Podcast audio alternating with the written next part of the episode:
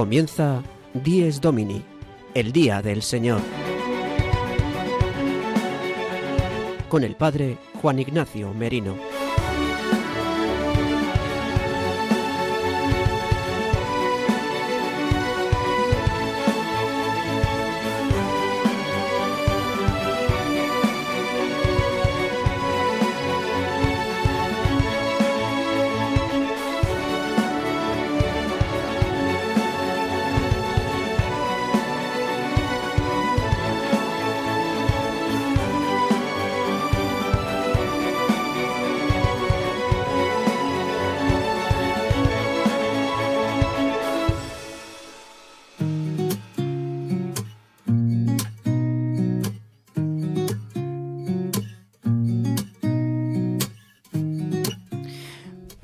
Días, queridos amigos de Radio María. Dies Domini, el día del Señor, el día de la verdadera alegría, el día en el que Cristo ha vencido la muerte y nos ha hecho partícipes de su vida inmortal. La Pascua semanal de la muerte y resurrección de nuestro Señor Jesucristo es el día que hoy celebramos, el domingo.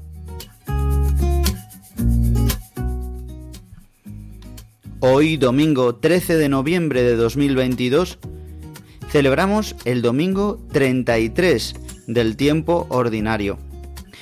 En el programa de hoy, Dies Domini, en Radio María, en el magazín de las mañanas del domingo, llegando a los dos minutos de las 8 de la mañana, una hora menos si nos escucháis desde Canarias, vamos a profundizar en el Día del Señor, a invitaros a todos vosotros que nos escucháis a poder adentrarnos en el día de la gracia, en el día de la resurrección de nuestro Señor Jesucristo, el día por excelencia del cristiano.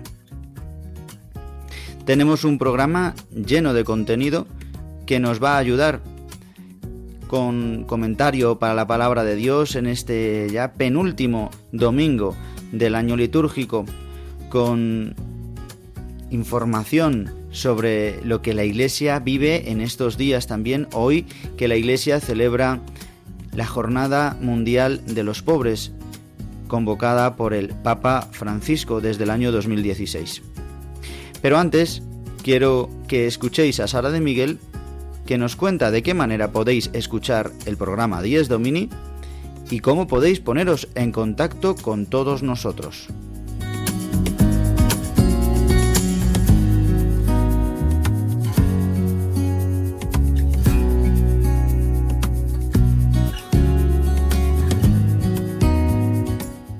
Queridos oyentes, para escuchar nuestro programa Dies Domini lo podéis hacer en directo todos los domingos de 8 a 9 de la mañana, una hora menos en Canarias, a través de la frecuencia de Radio María de tu localidad.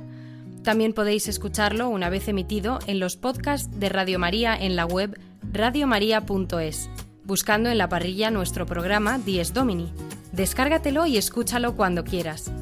Además, podréis escucharlo a través de las plataformas digitales Spotify, Apple Podcast y Google Podcast, suscribiéndoos para escucharlo todas las semanas. Si queréis poneros en contacto con nosotros, podéis hacerlo a través del correo electrónico diesdomini@radiomaria.es. Repito, diesdomini@radiomaria.es, al cual podéis enviarnos preguntas, sugerencias o cualquier comentario. Feliz día del Señor.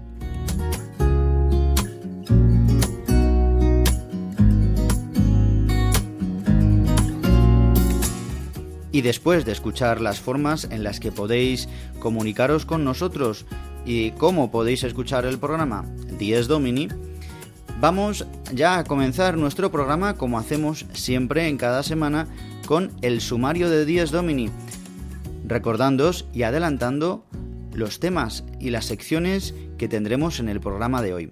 Adelante con el sumario de 10 Domini de hoy, 13 de noviembre de 2022.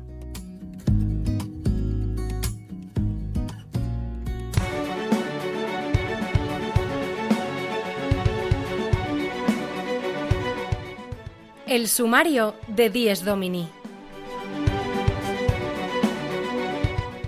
El padre Julio Rodrigo nos trae una anécdota edificante en la sección El domingo desde mi parroquia.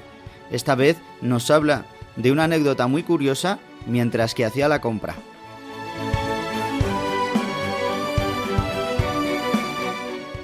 Tendremos momento para la oración al inicio del programa para comentar las lecturas de este domingo trigésimo tercero del tiempo ordinario, el penúltimo domingo de este año litúrgico. Y como siempre también tendremos una canción que nos ayudará a introducirnos en el Día del Señor. El Padre Jesús Colado, en la sección La liturgia del domingo, nos habla justamente de estas dos últimas semanas del tiempo ordinario, cómo nos habla la palabra y la liturgia sobre la escatología.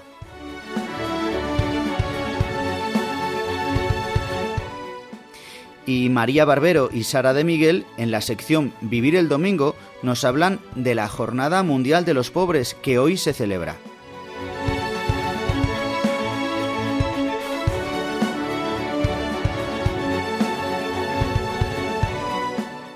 Y el seminarista Juan José Rodríguez hace un repaso de los santos de la semana que hoy comienza.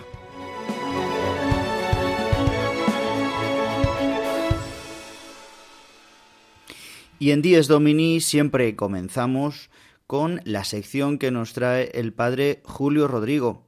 En la sección El domingo desde mi parroquia. Él desde su parroquia de San Cristóbal de Boadilla del Monte nos trae una reflexión que nos ayuda vivir el domingo, a contemplar la fe que compartimos todos en la Iglesia Católica. Por eso, escuchemos ahora al padre Julio Rodrigo que nos habla de una anécdota muy curiosa que le ocurrió mientras hacía la compra.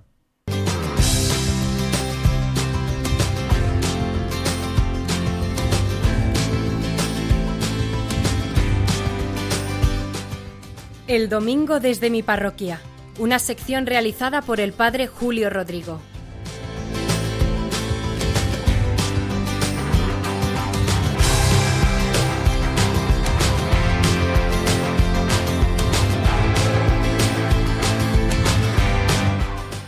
Muy buenos días y muy buen domingo a todos los oyentes de Radio María, en especial a los que en esta mañana están escuchando este programa del Día del Señor, Dies Domini.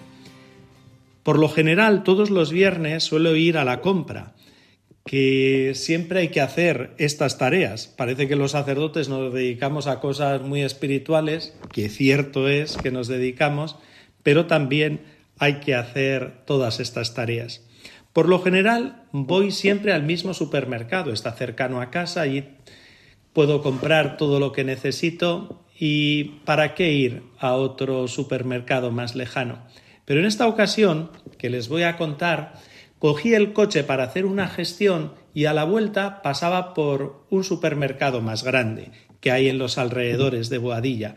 Paré para comprar lo que necesitaba. Paseando por el supermercado y cogiendo los productos que me eran necesarios, me saludó uno de los empleados, un joven de unos 25, 30 años, que le conozco porque es andero de una hermandad, de una cofradía de Semana Santa de la Virgen de la Soledad. Bueno, intercambiamos unas palabras, nos saludamos y yo continué con la compra. Pero al salir, cuando estaba a punto de llegar a la caja, vino de nuevo a mi encuentro y me dijo, ¿ha visto mi brazo, padre? La verdad es que él iba con una camiseta, era todavía tiempo veraniego, y yo no había visto el tatuaje que llevaba en su brazo. Él me lo enseñó. La verdad es que no me había dado cuenta, pero el tatuaje era una cruz con la M de María a los pies. Él me dijo, me lo he hecho por la cofradía por la Virgen de la Soledad. A mí, créanme que me emocionó. El muchacho me lo decía además con unos ojos muy brillantes y le felicité y nos despedimos. Cuando venía a casa en el coche, pensaba en lo que me había sucedido. Yo no es que sea aficionado a los tatuajes, como comprenderán. Ahora está muy de moda, pero vamos, que no tengo ninguna afición a esto de los tatuajes. Pero pensaba, bendito tatuaje que anuncia la cruz salvadora de Cristo y la M del nombre de su madre, de la Virgen María. Bendito muchacho que lo muestra con orgullo, porque igual que me lo mostró a mí, se lo va mostrando a todo el mundo, porque la cruz y la M son bien visibles en su brazo. Bendito amor, por otra parte, también pensaba que este chico tiene a Jesús y a María. Dos preciosos amores, por otra parte. Y bendita la fe de ese chico. La cultiva en estas manifestaciones de piedad popular, pero como tantas veces dice el Papa Francisco, es un legítimo camino para vivir la fe. En fin, que les cuento esta pequeña anécdota de la vida ordinaria, como ven, sucedida en, un supermercado porque me pareció preciosa. Y sobre todo lo que me pareció muy bonito es ver a ese joven tan orgulloso de llevar tatuado en su cuerpo a Cristo y a María. Nada más, que les deseo que pasen un feliz domingo y nos volvemos a escuchar la semana que viene.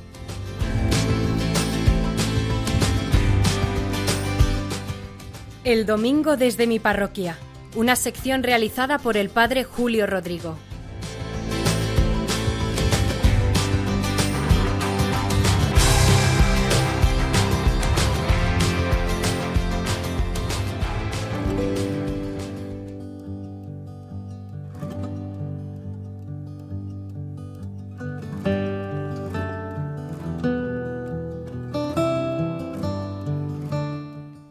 Y llegado a este momento del programa de Dies Domini, después de escuchar la anécdota edificante del padre Julio Rodrigo y de disponernos a escuchar también la pincelada de liturgia, hacemos una oración.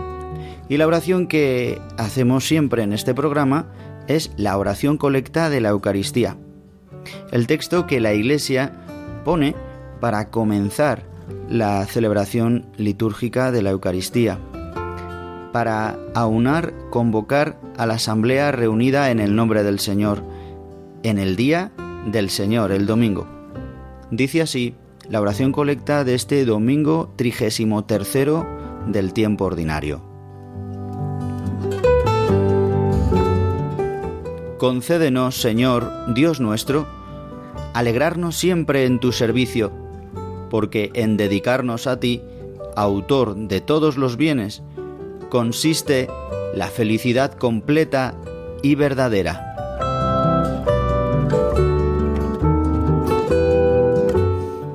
El presidente en la Santa Eucaristía, el obispo, el presbítero, dirá esta oración en nombre de toda la asamblea, pidiéndole al Señor, Dios nuestro, le decimos, que nos conceda alegrarnos siempre en el servicio dice en tu servicio, estar al servicio de Dios. Dice, porque en dedicarnos a ti, Señor, autor de todos los bienes, consiste la felicidad completa y verdadera. Qué misterio tan grande y qué sencillez a la vez. La verdadera y completa felicidad del hombre está en servir a Dios, en alabarle, en glorificarle, como dice San Ignacio en los ejercicios y como nos ha enseñado la Iglesia a través de su oración, de su liturgia, a través de los santos. La verdadera felicidad del hombre está en hacer la voluntad de Dios. Yo eso se lo digo siempre a los mayores, pero también a los niños. La felicidad del hombre está en hacer la voluntad de Dios, en alabarle, en bendecirle, en estar a su servicio, porque estando al servicio de Dios, rápidamente nos daremos cuenta que para estar al servicio de Dios hemos de estar también al servicio de nuestros hermanos. Pues que Dios, a través de todas las armas y todas las maneras que tiene la Iglesia de ayudarnos, sobre todo a través del sacramento de la Eucaristía de este domingo, nos ayude a poder servirle solamente a Él y regalarnos la alegría que viene de servir al Señor. Hay más alegría en dar que en recibir, nos dice los Hechos de los Apóstoles. Ciertamente, hay más alegría en entregarse al Señor que tantas veces en recibir, recibir gracias de Dios, que también nos da alegría, pero en servirle al Señor, un corazón sencillo que sirve al Señor está lleno de alegría y experimenta lo que es estar feliz, es estar en la presencia de Dios, porque así estaremos un día en la vida eterna, que podamos vivir así este día.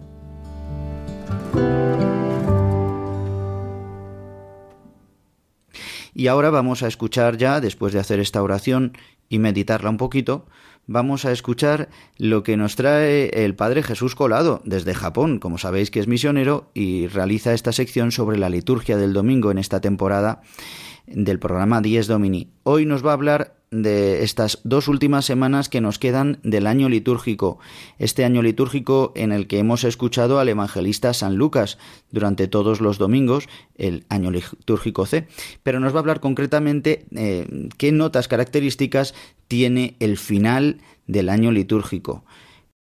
Le escuchamos atentamente.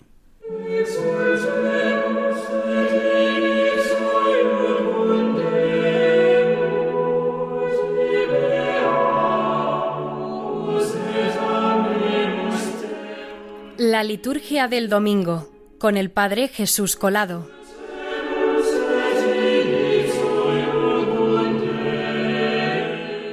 Muy buenos días a todos los oyentes de Dies Domini.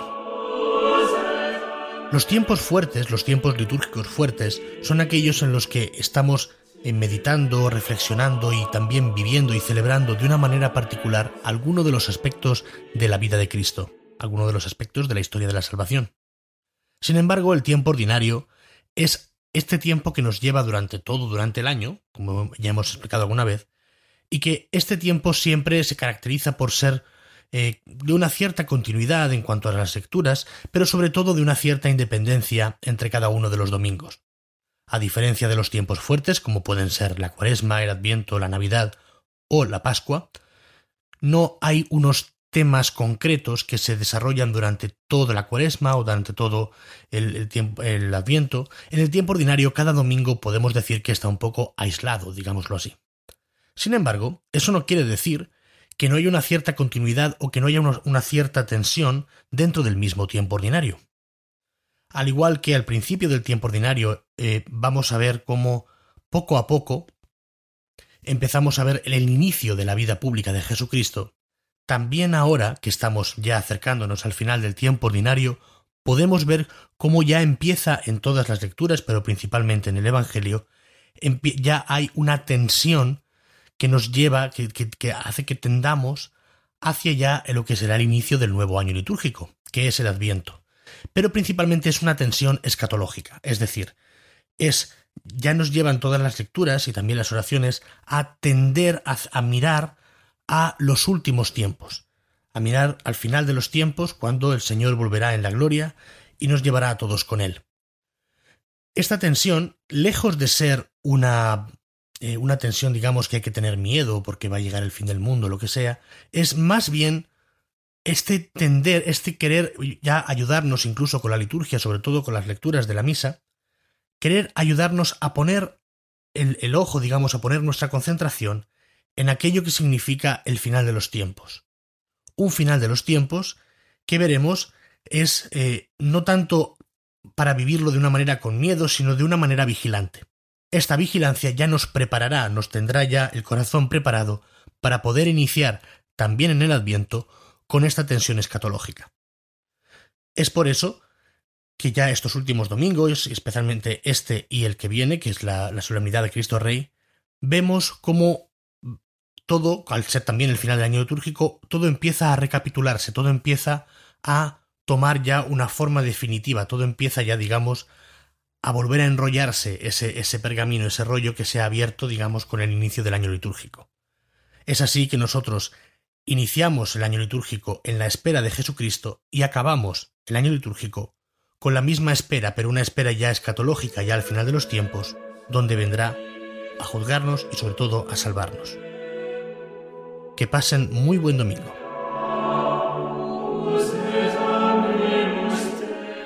La liturgia del domingo con el Padre Jesús Colado.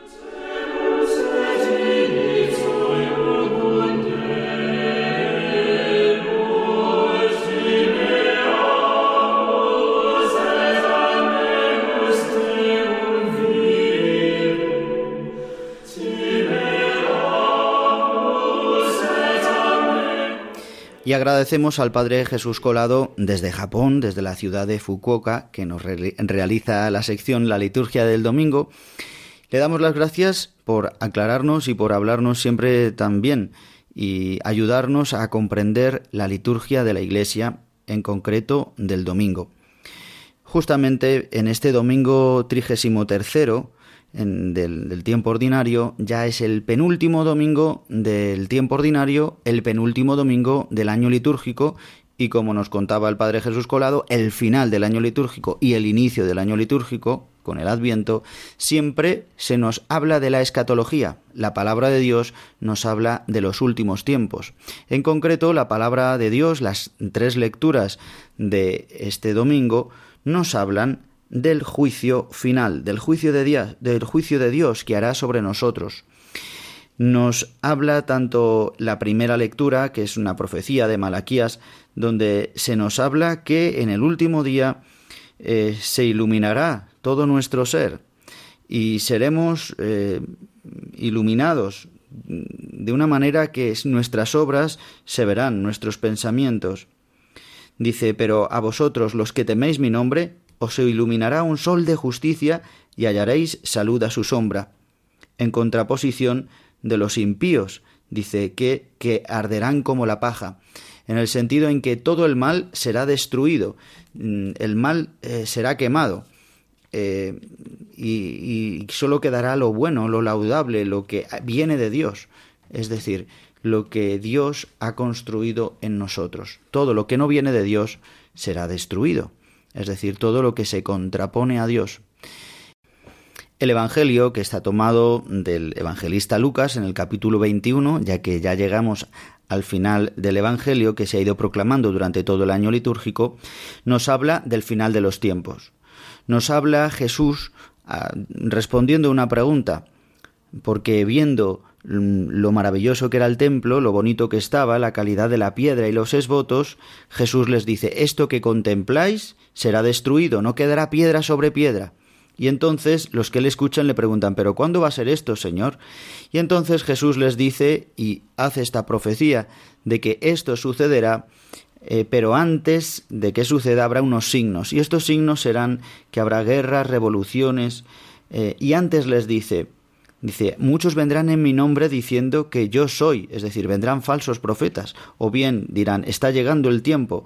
Y antes les dice, mirad que nadie os engañe, porque volveré vendrá el Hijo del Hombre desde las nubes cuando ocurran todas estas cosas. ¿Qué cosas? Pues habla de guerras, de revoluciones, dice, y cuando pase esto no tengáis miedo. Dice, porque será necesario que ocurra esto primero, dice, pero el fin todavía no será enseguido. Entonces, dice, se alzará pueblo contra pueblo, reino contra reino, habrá terremotos, ah, habrá pestes, habrá hambre, Dice, habrá también fenómenos espantosos y grandes signos en el cielo, pero antes de todo esto os echarán manos, perseguirán, entregándose a las sinagogas, a los cárceles. Dice, pero no os preocupéis. Dice, porque será momento para que deis testimonio. Dice, y no os preocupéis por la defensa, porque yo os daré palabras y sabiduría a las que no podrán hacer frente ni contradecir ningún adversario vuestro. Dice, y hasta vuestros padres y parientes y hermanos y amigos os entregarán y matarán algunos de vosotros, y todos os odiarán por causa de mi nombre, pero ni un cabello de vuestra cabeza perecerá, con vuestra perseverancia salvaréis vuestras almas. Pues el Señor nos invita a la perseverancia, a no tener miedo ante lo que venga. Sabemos que el final de los tiempos será así. ¿Por qué? Porque eh, ya lo vamos sabiendo esto, es lo que nos ha revelado la fe, la formación en la fe, eh, nuestra vida de fe, los sacramentos, la palabra de Dios, que eh, ha de ser destruido todo lo que no viene de Dios. Por eso Dios permitirá que ocurran todas estas catástrofes para purificación del mundo, de la Iglesia y del mundo, de todos los que siguen al Señor. Por eso él no, dice no tengáis miedo porque no ocurrirá nada sin que el Padre lo permita. Mm, dice, el que persevere se salvará. Por eso aquí aparece también el sentido y una explicación del mal, que será lo que Jesucristo también sufrirá, va a sufrir una muerte ignominiosa, pero resucitará. Por eso, en esta esperanza nosotros podemos vivir, que aunque vengan o vivamos tiempos ya, que a lo mejor podemos decir muchas veces, ¿no? Que estamos en el, el inicio del último tiempo, de los últimos tiempos, o en una era que, bueno, no, no, lo sabemos. Sí sabemos que hay catástrofes, sí sabemos que hay guerras, sí sabemos que hay mal entre los hombres, sí sabemos que también hay persecución contra los cristianos, sí sabemos que vivimos unos momentos en los que eh, no hemos llegado al martirio, pero quizás lleguen días en los que tenemos que ir tan a contracorriente que tendremos que dar testimonio y no sabemos cómo. No nos preocupe, porque lo importante es que hoy demos cuenta a Dios de nuestra vida, hoy. Esto es lo importante. No solo el juicio cuando vendrá, que también, y estas señales nos ayudarán a saber que viene el Señor, sino lo importante es a no poner hoy nuestra vida en este mundo, que es por lo que Jesús dice, viendo la belleza del templo, de los exvotos, de la piedra tan buena que era, pues no os quedéis en eso, no os quedéis en las estructuras, en lo material, en las cosas de este mundo, en que seamos considerados incluso como iglesia, como cristianos ante el mundo, no, sino que hoy demos eh, cara ante Dios, es decir, que hoy rindamos cuentas a nuestro Padre. ¿Cómo vivimos hoy? ¿Queremos ser cristianos? ¿Queremos eh, ser verdaderamente hijos de Dios, como lo hemos recibido por el bautismo? ¿Queremos parecernos a nuestro Padre? ¿Queremos ser imagen de Jesucristo, iconos de Cristo en este mundo? Y la segunda lectura, que continúa con la carta de los tesalonicenses, también nos habla eh, de algo muy concreto, porque nos dice que, que hemos de vivir trabajando, el que no trabaje, que no coma.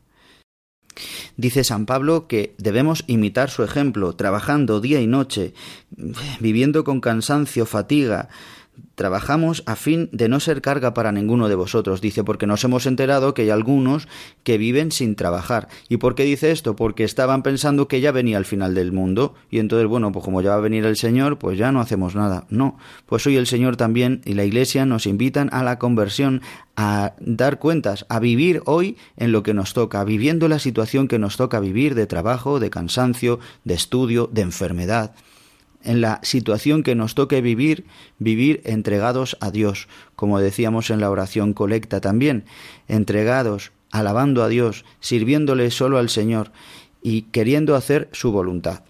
Este es el juicio hoy, que es un juicio de misericordia, que es aceptar hoy la muerte y la resurrección de Cristo en nuestras vidas, aceptar que Cristo hoy nos salva, que hoy nos ama muchísimo y ha dado la vida por nosotros y quiere que participemos de la gracia de Dios. Por eso hoy convirtámonos, reconozcamos nuestros pecados, nuestras limitaciones y entreguémoselo al Señor, a nuestro Señor Jesucristo. Pues queridos hermanos, un día es verdad, nos presentaremos ante el Señor, ante el Padre, ante el Hijo y el Espíritu Santo, y es verdad, el Señor será nuestro juez, pero es que no hará falta que nos diga qué es lo que hemos hecho, se verá a la luz de su verdad, a la luz del amor de Dios, se verá nuestra vida, se verá también con misericordia y por eso habrá que desterrar todo mal de nosotros. Por eso hoy ya purifiquémonos, desterremos de nosotros todo mal para un día poder contemplar a Dios cara a cara, que es justamente la canción que ahora vamos a escuchar en una versión de Salve, este dúo eh, que católico que cantan aquí en Madrid, en España, y hacen la versión de esta canción que pues nos habla del día que nos encontremos con el Señor cara a cara.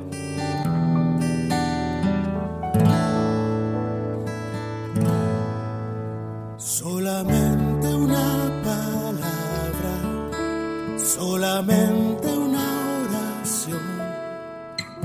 Cuando llegue a tu presencia Señor. No me importa en qué lugar de la mesa me haga sentar, ni el color de mi corona si la llevo a ganar. Solamente que aún me queda voz y si logro articularla en tu presencia. No te quiero hacer preguntas, solo una petición. Y si puede ser a solas,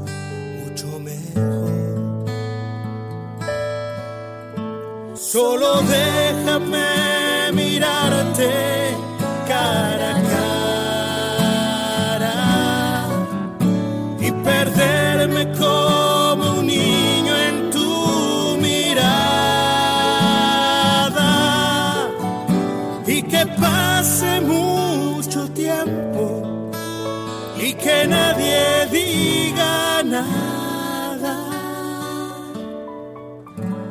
porque estoy viendo al maestro cara a cara. Que se ahogue mi recuerdo en tu mirada. Quiero amarte en el silencio y sin palabras.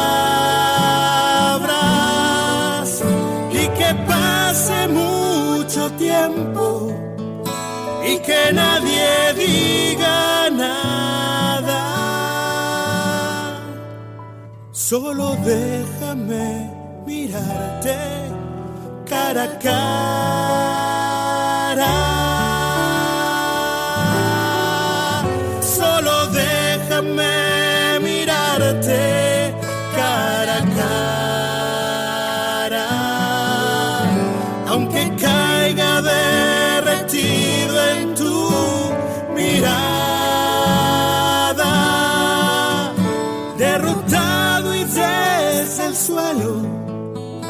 Tembloroso y sin aliento, aún te seguiré mirando, maestro. Cuando caiga ante tus plantas de rodillas, déjame llorar pegado a tus heridas pase mucho tiempo y que nadie me lo impida que he esperado este momento toda mi vida.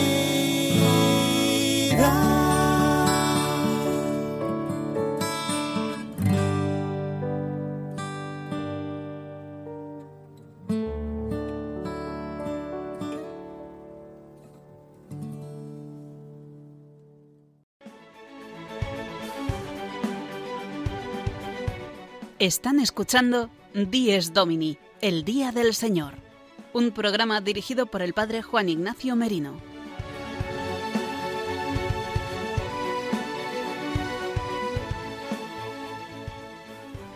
Y acabamos de escuchar la canción Cara a Cara del grupo Salve. Este matrimonio católico, Osvaldo Mazorra y Arce Torres, que cantan aquí en España y que han sacado varios discos y que hacen la versión de esta canción donde se nos hablaba de que un día pues daremos cuenta de nuestra vida y tendremos el gozo de poder disfrutar de la vida eterna. Es verdad que necesitamos eh, vivir en nuestra vida también eh, pues la tribulación, el sufrimiento, para poder desterrar de nosotros el pecado en este combate que es la vida cristiana. Bien, pues ahora vamos a hablar de esta jornada que celebramos hoy también, que es la Jornada Mundial de los Pobres. Esta jornada que el Papa Francisco instituyó en el año 2016, pues un poco por intuición o inspiración del Espíritu Santo y por su preocupación también por tantos hombres y mujeres que viven el azote de la guerra, del hambre, de la inseguridad, de la pobreza. Vamos a escuchar ahora en la sección Vivir el Domingo a María Barbero y a Sara de Miguel.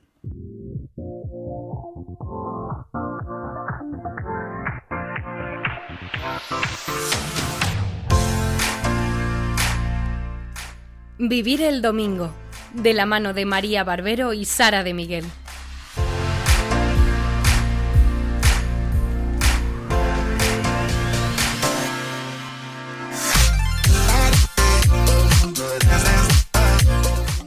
Buen día nuestros queridos oyentes y bienvenidos una vez más a nuestra sección. Este domingo 13 de noviembre la Iglesia celebra la Jornada Mundial de los Pobres Con motivo de la celebración de esta sexta Jornada Mundial de los Pobres, la Conferencia Episcopal Española y Cáritas suman de nuevo sus esfuerzos para movilizar a las comunidades cristianas y a toda la sociedad con el fin de lograr las metas propuestas de cara a esta cita anual convocada por el Papa Francisco. ¿Y por qué lo celebramos el 13 de noviembre, María? Pues mira, Sara, esta jornada nació justamente el 13 de noviembre de 2016, durante el cierre del año de la Misericordia y cuando en la Basílica de San Pedro el Santo Padre celebraba el jubileo dedicado a las personas marginadas. Y de forma espontánea Francisco expresó el deseo de que este día se convirtiera en la Jornada de los Pobres. En esta sexta edición, bajo el lema Jesucristo se hizo pobre por vosotros, el Santo Padre lanza un llamamiento a la solidaridad en medio de un mundo herido por la violencia y la guerra. Frente a los millones de refugiados de los diferentes conflictos en Oriente Medio, África Central y ahora Ucrania, el Papa invita a compartir lo poco que tenemos con quienes no tienen nada para que ninguno sufra.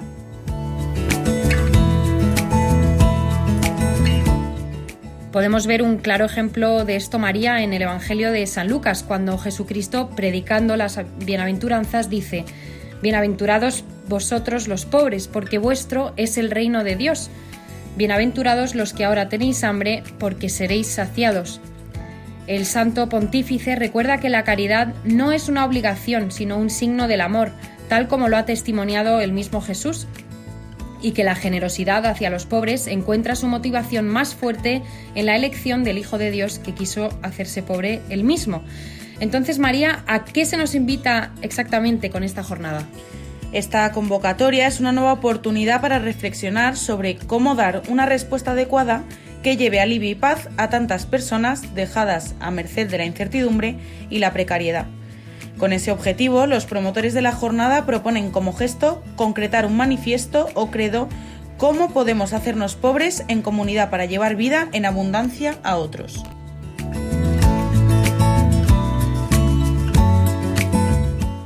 Aprovechando este tema, os invitamos a echarle un vistazo a la obra llamada Refugio, que es una escultura de bronce de tamaño natural creada por Timothy Schmalz, que muestra la figura de una persona sin hogar cubierta por una manta tirada por una paloma en vuelo. Esta imagen sirve también para conmemorar esta jornada y por eso no queríamos dejarlo pasar.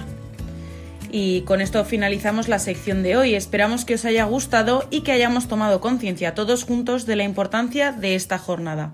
Muy feliz domingo a todos y que Dios os bendiga.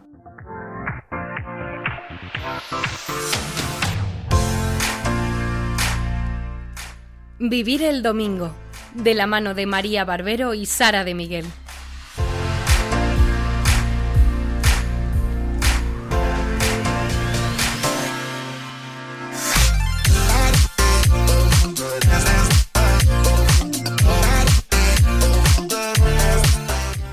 Queridos amigos, continuamos en el programa de Dies Domini, el Día del Señor, en el magazín de las mañanas de los domingos en Radio María, de 8 a 9 de la mañana, una hora menos si nos escucháis desde las Islas Canarias.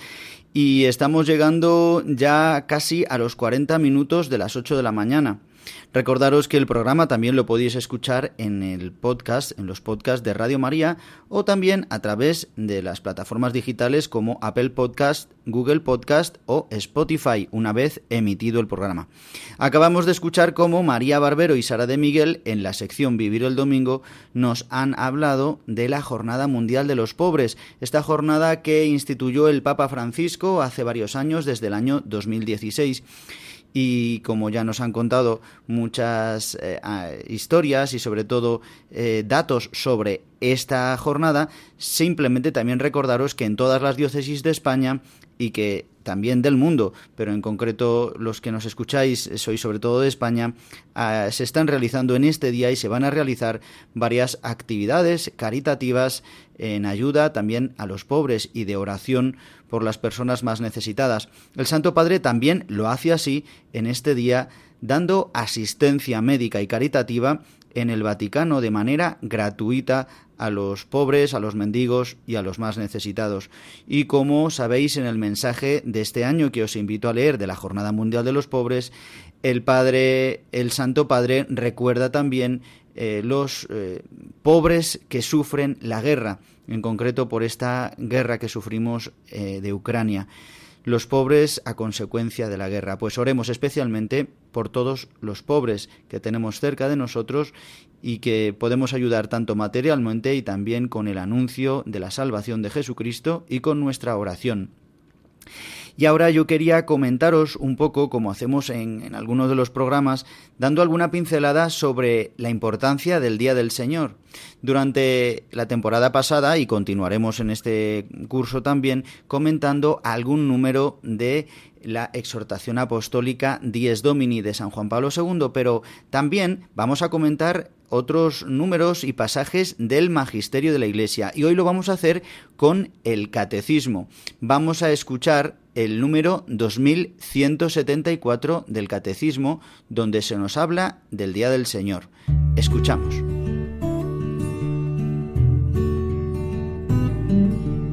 Jesús resucitó de entre los muertos el primer día de la semana. En cuanto es el primer día, el día de la resurrección de Cristo, recuerda la primera creación. En cuanto es el octavo día, que sigue al sábado, significa la nueva creación inaugurada con la resurrección de Cristo. Para los cristianos vino a ser el primero de todos los días, la primera de todas las fiestas, el día del Señor, el domingo.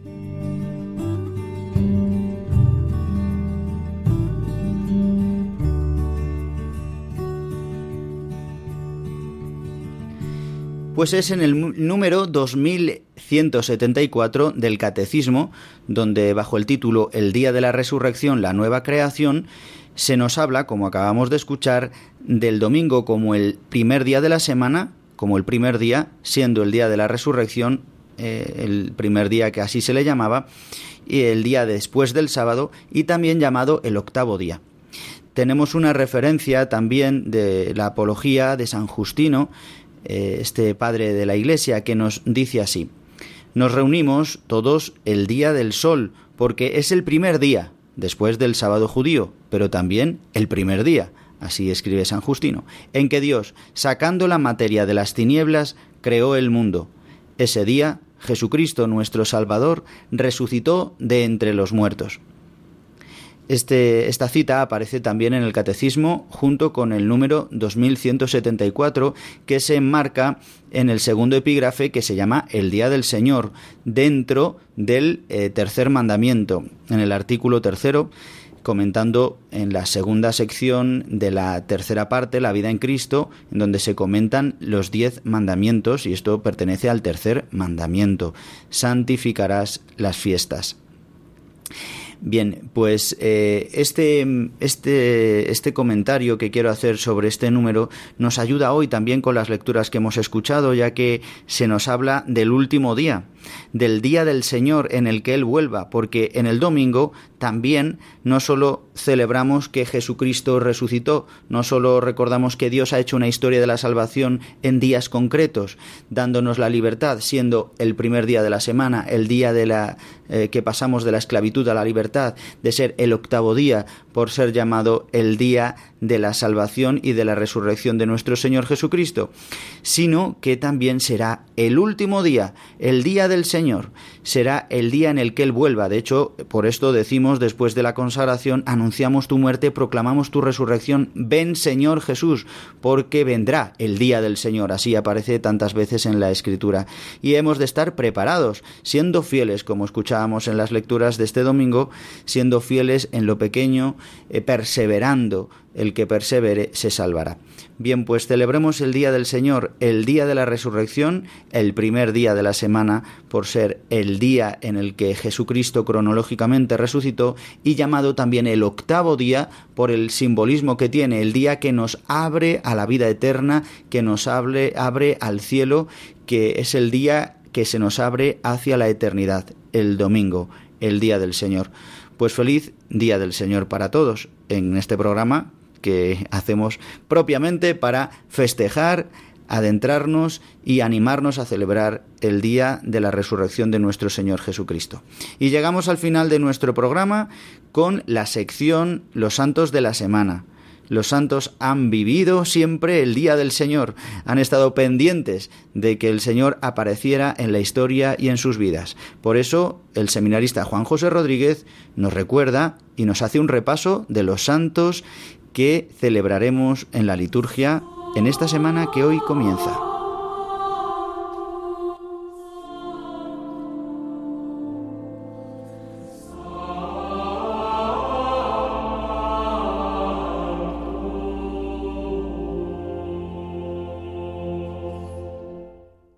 Los Santos de la Semana, con la colaboración de Juan José Rodríguez.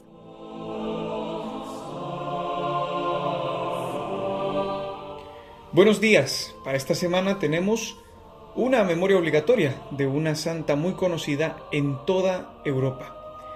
Hablaremos también de un doctor de la Iglesia y de los santos patronos de la ciudad de Córdoba. Comenzamos.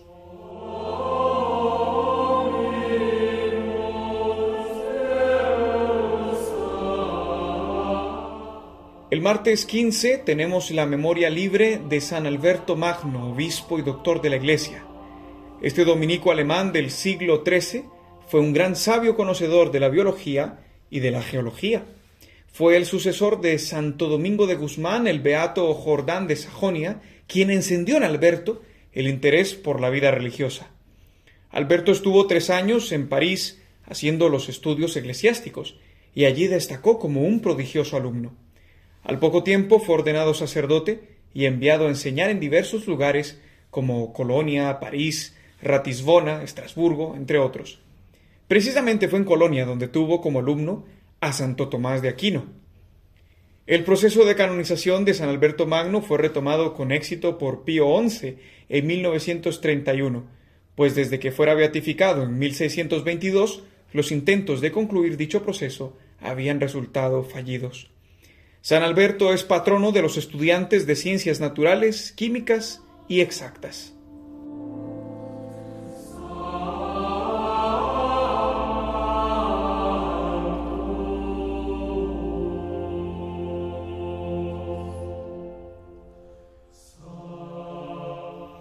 Este próximo jueves 17 de noviembre, la Iglesia celebra la memoria de Santa Isabel de Hungría, una joven reina que entregó todos sus saberes por amor a los pobres.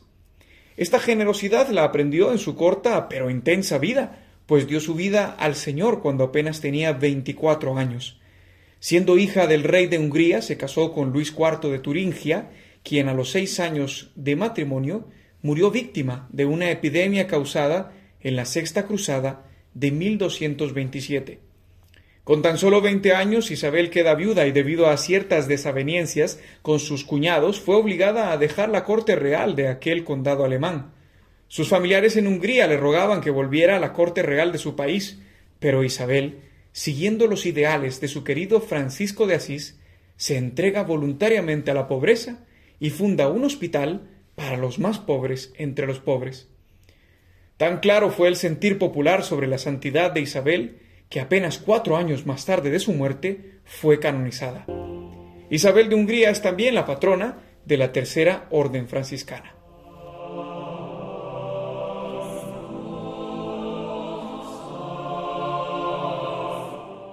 No podemos terminar esta sección recordando a la insigne ciudad de Córdoba, que tendrá la solemnidad de sus patronos, Acisclo y Victoria, ambos hermanos mártires de comienzos del siglo IV. Este siglo cruento para la Iglesia católica ha dejado muchos mártires debido a las persecuciones de Diocleciano y otros emperadores romanos. España formaba parte en aquel entonces del imperio y en Córdoba se reunían ya muchos cristianos para profesar su fe. En especial, Acisclo y Victoria eran muy conocidos por su caridad y entrega a los pobres. Llamaron también la atención de los gobernadores romanos en la región cordobesa, quienes denunciaron a los hermanos por rebeldía a las leyes imperiales. Les interrogaron sobre su fe y ellos, contentos de ser considerados dignos de sufrir por Cristo, ofrecieron sus miembros para que fueran torturados. Les desgarraron los pies, les echaron al fuego, a Victoria le cortaron la lengua y a Acisclo el cuello. Estos son los primeros mártires, cordobeses, que han muerto para ser semilla de nuevos cristianos, que hoy recogen en esta ciudad la solidez de la fe, que no se apaga, gracias a la entrega de tantos más que no temen ser llamados hoy cristianos.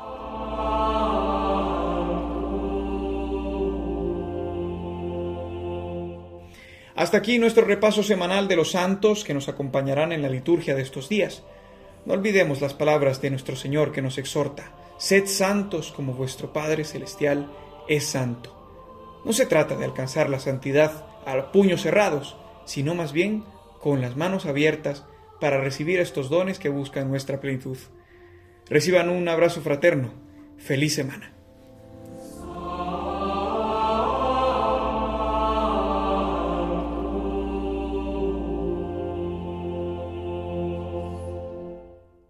Los Santos de la Semana, con la colaboración de Juan José Rodríguez.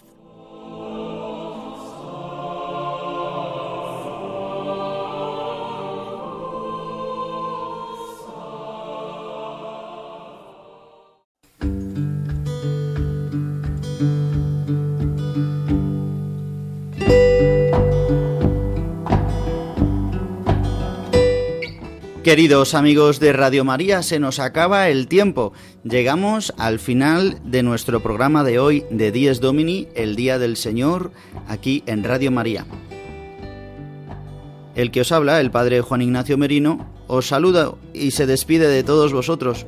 Os saluda a todos los que habéis escuchado este programa o que quizás os sintonizáis ahora escuchando la radio de la Virgen aquellos que acabáis de levantaros de la cama o quizás estáis comenzando a hacer las tareas de este domingo para poder ir a la Santa Misa o para, a lo mejor si eres sacerdote, para realizar también las tareas pastorales o quizás estás enfermo en algún hospital o estás sola o solo en algún lugar de España, incluso en la sierra más recóndita donde comienza el frío. Pues yo os saludo y os deseo un feliz domingo a todos. Hemos repasado en este domingo, primero como siempre, las lecturas de este domingo 33 del tiempo ordinario. Hemos vivido también con Vivir el Domingo de, la mano de Sara de Miguel y María Barbero la Jornada Mundial de los Pobres que nos han contado en qué consiste esta sexta edición. También hemos tenido la anécdota edificante del Padre Julio Rodrigo como la pincelada de liturgia que nos hace el Padre Jesús Colado hablándonos de estas últimas semanas del tiempo ordinario y del año litúrgico que nos habla toda la liturgia sobre la escatología. La palabra de hoy nos ha dicho que, y nos va a decir, eh, si la volvemos a escuchar y si vamos a la Santa Misa, que el que persevere se salvará. Perseveremos en la fe que hemos recibido, perseveremos en que Cristo ha vencido la muerte y nos ha dado la resurrección, la vida plena. Perseveremos ante las tribulaciones en la esperanza, la fe y la caridad. Pues queridos amigos, recordándoos que podéis poneros en contacto con nosotros a través del correo electrónico diesdomini@radiomaria.es. diesdomini@radiomaria.es y que podéis volver a escuchar nuestro programa a través de los podcasts de Radio María en la web radiomaria.es buscando en la sección podcast y programas, ahí buscando nuestro programa Dies Domini y descargándolo una vez emitido. También podéis escucharlo a través de las plataformas digitales como Spotify, Apple Podcast y Google Podcast. Bien, deseándoos un feliz domingo, el Padre Juan Ignacio Merino, el que os habla, os desea un día del Señor lleno de la gracia de Dios y de la alegría de Cristo resucitado. Que el Espíritu Santo nos inunde del amor de Cristo. Feliz domingo a todos y hasta dentro de siete días.